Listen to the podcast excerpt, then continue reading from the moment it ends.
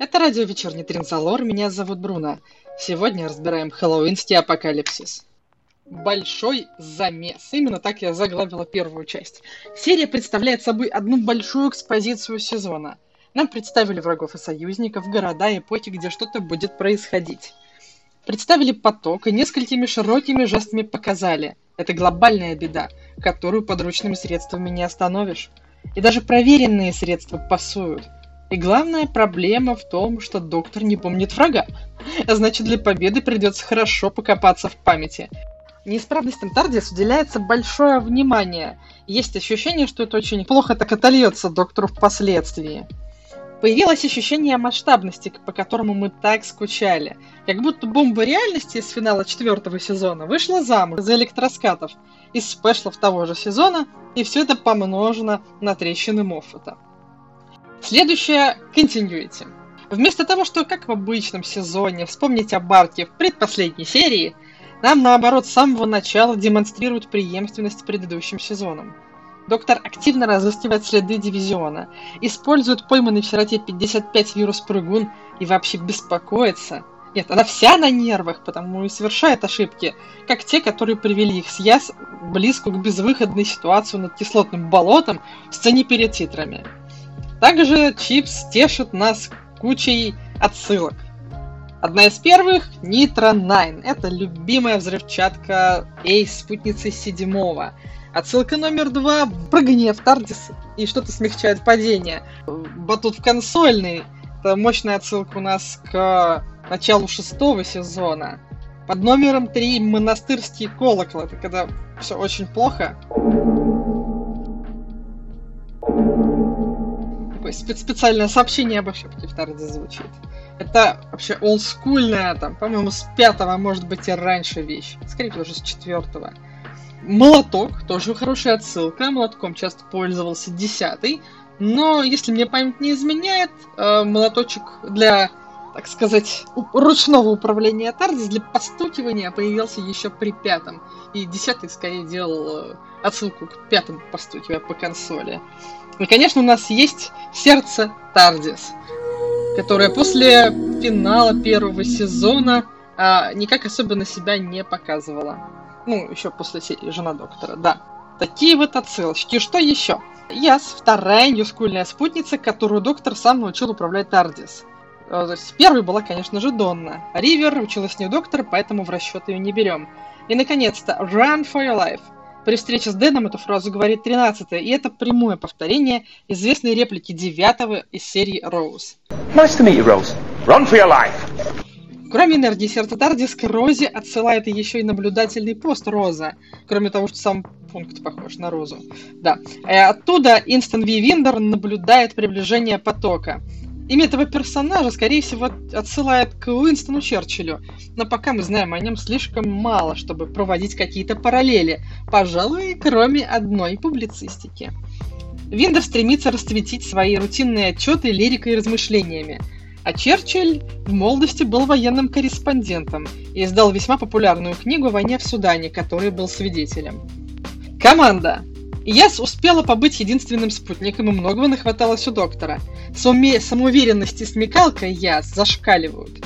Яс беспокоится о своей семье во время вторжения, отстаивает престиж Йоркшира перед истинным ливерпульцем. Но больше ничем Яс в серии не отметилась. Истинный ливерпулец получил хорошее полноценное представление, близко к эталонному представлению Марты в серии Смита Джонс. Он патриот своего города, он добрый и сострадательный, он скромняга каких поискать, отдает последние вкусняшки каледующим, а сам отказывается от помощи. Рубаха парень, что не говори. Ему не нравится, конечно же, опека карванисты, но авторитет доктора он принимает пока без вопросов. Он договаривается о свидании с девушкой-инвалидом, а значит он не из тех, кто судит по обложке. И все это показано действиями, а не рассказано монологом, то есть высокий кинематографический класс, я скажу сценарий в этом плане не подкачал. Перейдем к врагам. Товарищ по имени Сворм явно тысячелетиями охранял дивизион. Мы делаем вывод, исходя из того, что в его поимке в прежние времена принимал участие дивизионный доктор, а также по схожести пушек дозорных, которых он распылил, из предполагаемой древности его заключения. Что насчет его сестры? Не очень понятно, пряталась ли она сама или была под чем-то типа хамелеона. Ее роль еще будет проясняться, поэтому не буду судить по ее, ее реакции. По закону жанра именно она должна стать ахиллесовой пятой главгада, инструментом его падения. В их облике очевидные отсылки к мексиканскому Дню мертвых.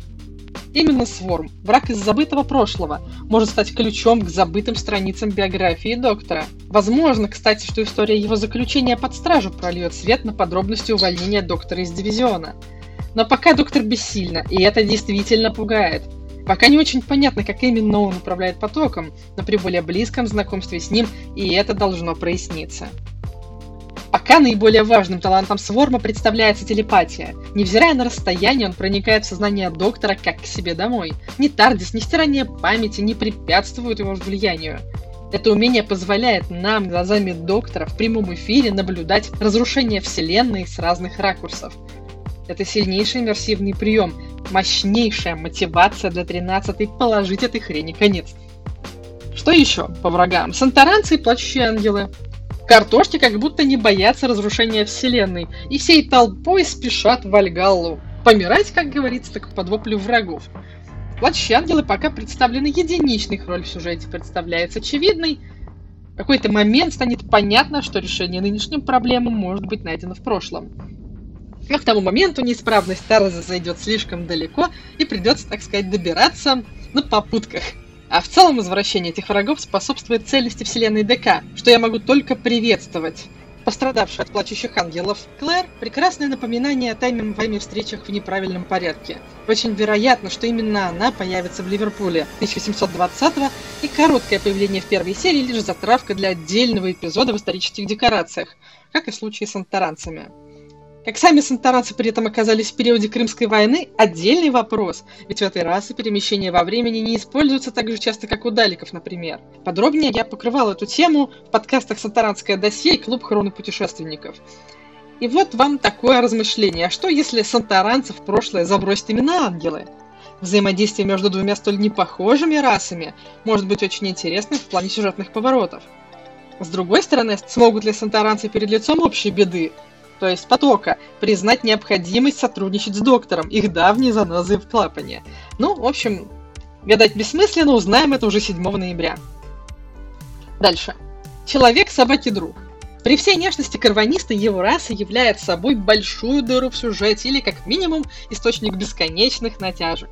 Самое простое, как целая раса может посвятить себя защите людей поодиночке. Сконструированы ли они людьми будущего генетически с такой программой? Это вообще странно.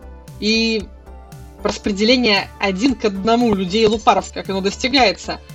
Или у них бывают свободные лупары, и они не снялись всей расы ради глобального бедствия. А если на каждого хумана приходится индивидуальный лупар-хранитель, то почему они не спасают людей каждый день от автоварии или плохой еды? Нет, конечно, концепция собак, защищающих людей не от особой любви, а по принуждению инстинкта, выглядит оригинально. Но она требует от нас просто принять на веру все эти допущения. То есть случай ангелов-хранителей или крестных фей, это можно оправдать магией. А тут-то что? И, конечно, непонятно, почему стая кораблей без вопросов исполнила отправленные через карванисту приказы. Он как бы не генерал, и что ж его все слушают. И зачем он устраивал смертельные ловушки для доктора Яс? А где, кстати, в это время был Лупари, отвечающий за жизнь Яс? М? Если лупари других пород. Да, надеюсь, мы получим объяснение хотя бы десятой части этих странностей. И, конечно, я жду в новых сериях разных перепалок Дэна с карванистой. Интересно, Дэн кошатник? А, ладно, без лупари на тяжкие вопросы тоже есть. Почему доктор не ищет агентов дивизиона в прошлом? И вообще, две девушки, из-под которых сбежал Сворм, они вообще-то тоже из дивизиона. Почему их доктор не нашла?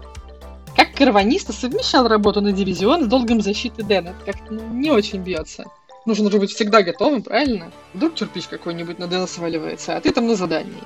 В любом случае, дружелюбный инопланетянин – это очередная попытка разрушить досадный фантастический ксенофобский стереотип о злых пришельцах. Но и до них были как минимум и это мы говорим только про эпоху Чибнала, да? Уксы из финала сезона Стимов Шоу, чуваки из Пенджаба, Солитрак, то есть особой новизны в этом решении тоже нет. Так что же есть? Переходя к выводам, у нас есть первая серия, которая работает как огромный крюк с наживкой, который заставит вас смотреть все следующие серии. И это в нове. Обычно серий было больше, и половина из них могли хоть как-то смотреться самостоятельно.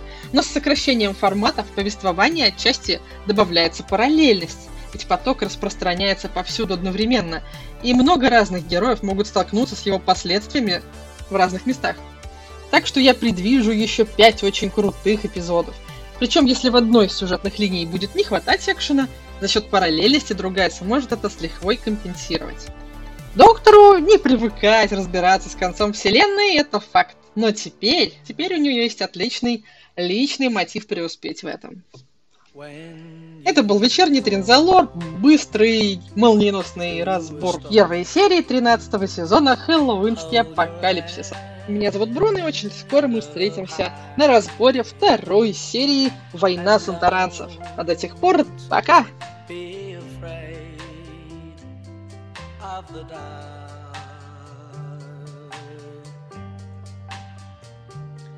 At the end